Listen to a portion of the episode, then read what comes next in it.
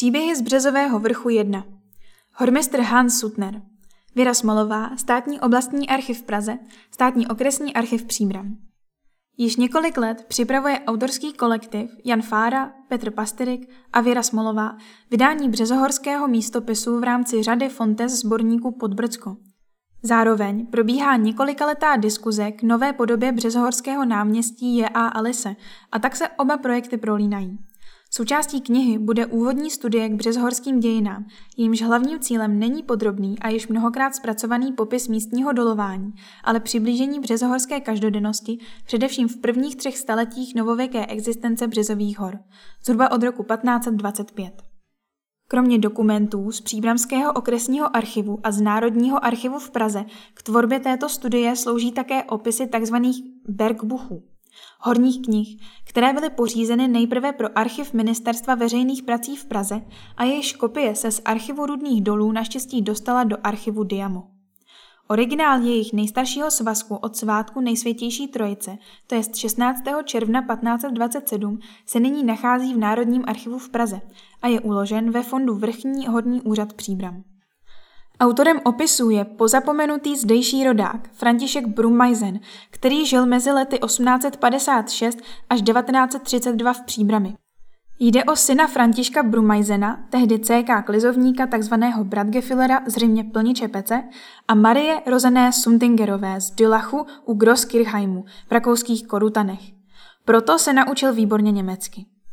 Zajímavé je, že ho nekřtil kaplan, ale sám děkan Prokop Ondrák a že mu za kmotru šla Marie Lilová z Lilienbachu, manželka CK guberniálního rady Aloise Lila z Lilienbachu. František Brumajzen mladší byl velmi talentovaný a navštěvoval příbramskou reálnou školu, předchůdkyni pozdějšího reálného gymnázia. Dne 3. září 1868 spadl ze 40-metrového komína Prokopského dolu a utrpěl vážný úraz páteře, z jehož následky se potýkal celý život. Měl hrb. Příbramskou reálnou školu úspěšně absolvoval a chystal se na studia do Prahy, jenže jeho otec, již jako naddůlní, v listopadu 1870 předčasně zemřel na plicní tuberkulózu a jeho syn se o sebe musel postarat sám. V letech 1871 až 73 se vyučil zámečníkem a pak vstoupil do služeb horního závodu. V říjnu 1875 byl jmenován horním kancelářským při strojnictví a stavitelství na Březových horách. Na 2. prosince 1889 byl přeložen do archivu báňského ředitelství. Roku 1912 mu byl udělen titul horního kontrolora a 1. června 1913 odešel do výslužby. S manželkou Josefou a dětmi Olgou a Odonem vydal v příbrami číslo popisné 208. V letech 1883 až 89 byl knihovníkem čtenářského spolku na Březových horách. Roku 89 revizorem tamního spolku Strojník. V letech 1895 až 1904 pokladníkem Národní jednoty pošumavské v Příbrami. Roku 1899 jednatelem okrašlovacího spolku. V letech 1901 až 1905 pokladníkem včelařské jednoty. Přispíval svými články do příbramského týdeníku Horemír a do dalších regionálních periodik. Ve výslužbě se věnoval nejprve studiu exotických jazyků, dopisoval si s misionáři v Africe a Austrálii. Součástí jeho knihovny byla i sbírka slabikářů. Před první světovou válkou vedl korespondenci i s profesorem Tomášem Garikem Masarykem a umožnil tak za války mnoho ve styku s vedoucími odboje. Ve 20. letech 20. století v různých archivech vyhledával a připisoval na psacím stroji Oliver do svých bergbuchů stovky obtížně čitelných a těžko srozumitelných dokumentů, psaných raně novověkou Němčinou. Pro ministerský archiv přepsal jen dokumenty k hornictví a hutnictví, pro něž byly horní knihy primárně určeny. Do dochovaného exempláře pro příbram však zařadil i trhové smlouvy a další právní ujednání březohorských obyvatel, které byly do Bergbuchů zapisovány na prázdná a nevyužitá místa a jsou pro historii a místopis Březových hor mimořádně ceným pramenem, protože dochovaná trhová kniha březohorských nemovitostí začíná až roku 1656. Díky Brummajzenovi se nám otevírá pohled do života lidí na Příbramských horách a tedy i na Březovém vrchu. Všechny příběhy se do studia nevejdou a tak budou ty nejzajímavější popsány na stránkách Kahanu. Obnovené hornické práce na zdejších horách pochopitelně probíhaly již před rokem 1525, aby si byl zástavní držitel příbramy Jindřich Pešík z Komárova jist, že má smysl zahájit dolování a tavení stříbronosné rudy i oficiálně.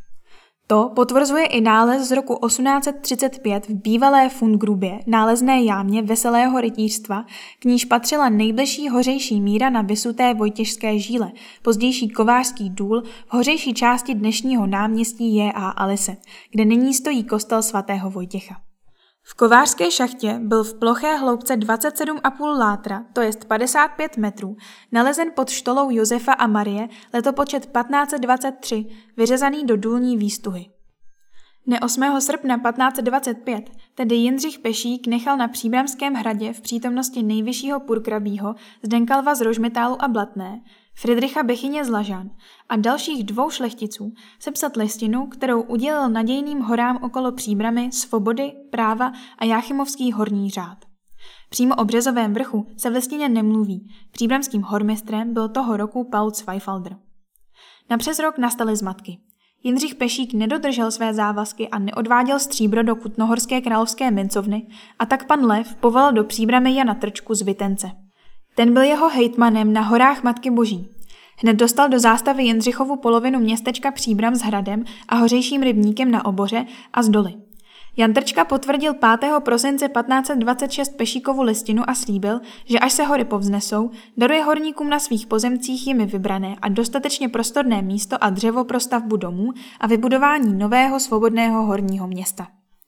Horní úředníci, ale i dělníci v šachtách bydleli zatím v příbrami. Někteří si tam i zakoupili domek a založili rodinu. Nový příbramský hormistr Hans Sutner tam nepochybně bydlel také, ale žádnou koupenou nemovitost si do příbramských městských knih zapsat nedal. Jak napovídá jeho jméno, nejspíš pocházel z německého prostředí. V dolování se vyznal, když si ho Jan Trčka vybral jako hormistra.